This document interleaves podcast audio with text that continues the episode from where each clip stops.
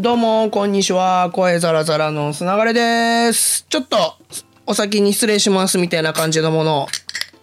いいすいません、行かしていただいてから今日話をしたいなと。いや、土日にね、京都行ってきたんですよ。で、あのー土曜日は、レセプションホテルのオープンのレセプション行ってきたんですけど、初めてですよ、レセプションなんて言ったの。そう、あの、BNA オルターミュージアムっていうアートホテルが、あの、できたんですけども、で、ここのね、ホテルすごく面白くて、16人のアーティストが31部屋を、それぞれまあ大体2部屋ぐらいを、あの、本当に、壁に絵を描けるとかじゃなくてそのお部屋そのものをアート作品に変えるって形であの皆さんそれぞれお部屋をねアートにしてるんですよ。だから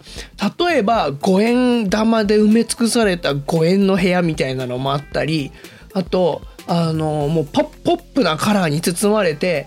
これ見たらここにいるとテンション上がるんだろうなみたいな部屋もあるし僕がね超インパクトあったのはあの夢をあの立体的に表現紐でね立体的に表現されててめっちゃでかいあの天井に吊るされてる吊るされてるか設置されてるんですけどその夢のお部屋とかめちゃくちゃインパクトあって面白かったんですけどそんなお部屋が31部屋あるんです。ね、で多分だからあの何回来てももうその部屋それぞれあるわけですからねあの楽しめるんだと思うんですけどいやーなんか僕アートって今まで全然触れてこなかったんで僕が見て何か感じんのかなと思ったんですけど、まあ、レセプションはね一部屋2分ぐらいしかまああの本当にすごい人がいっぱいいらっしゃってあの皆さんぐるぐる回られててもちろんね僕もツアーみたいな感じで一緒に何人かと回ってたんですけど一部屋2分ぐらいだからあんまりこうその部屋のことを詳しくは理解できないわけですよだからパッと見何の部屋だろうみたいなのもあったりするんですけどパッと見た瞬間にもうグワッとくるようなものと説明を聞いてうわなるほどめっちゃ面白いと思うやつってパターンあるわけじゃないですか。そうだからねもう一回ぐらいちゃんとね泊まってみたいなと思うホテルでしたね。いやでもどのね部屋に泊まるかっていうのもねあの選ぶ楽しみもあるしで何よりね京都って外に出て観光したいわけじゃないですか。だからぶっちゃけホテルって二の次でしょ？でもこのホテルは多分ね部屋にいたくなると思うんですよ。で僕もう泊まれるのであれば30分以上やっぱねぼーっとしてみたいっすね。一体僕はこのアートな空間に囲まれて何を思うんだろうとか何感じんだろうなっていうのは自分自身にちょっと興味が湧きましたね。どういうこと思うんだろうなっていうね。そう。で特に夢のあの部屋なんかはこう枕に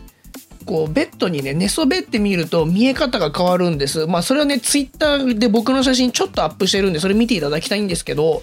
そう。だからあのもちろんレセプションレセプション中にねベッドの上にゴロンってことはできないわけですよ。なんでそういうのもねちゃんとやってみたいなみたいな。どのねあの部屋もやっぱり多分寝そべってみると違う感覚だったり朝見る時と夜見る時絶対顔が違うと思うんですよ。でそういうの意識されてる部屋もあったしそもそも。そうだからねいやーなんかアートって僕すごく疎いんですけど、まあ、36歳からねこうちょっとねその世界に入ってみるっていうか一歩足を踏み入れて理解できるかとか何を感じるかとか分かんないですけど人生のね彩りとして彩りとしてねちょっとこう今後関わっていきたいなと思ったあの出来事でしたね。で、まあ何かしらでね、そもそも記事にできればと思ってるんで、記事にしたらもちろん皆さんにお知らせお知らせしたいなと思うんですけども、まあとりあえず、初めてレセプションしかもホテルのレセプションに行ってきたっていうご報告をしたかったなとこのために京都行ってきたんでもちろん自腹ですよ。はい。なんで、で、次の日にはね、あの、東京、あ、違う、東京じゃねえや、京都グラフィーっていう、あの、京都国際写真祭っていうのに行ってきて、この話もね、またしたいんで、これはちょっと明日させていただければと思います。ということで、今日は、あの、BNA オルターミュージアムのレセプションパーティーに行ってきましたというお話でございました。それじゃあ、また明日、ほいじゃったら。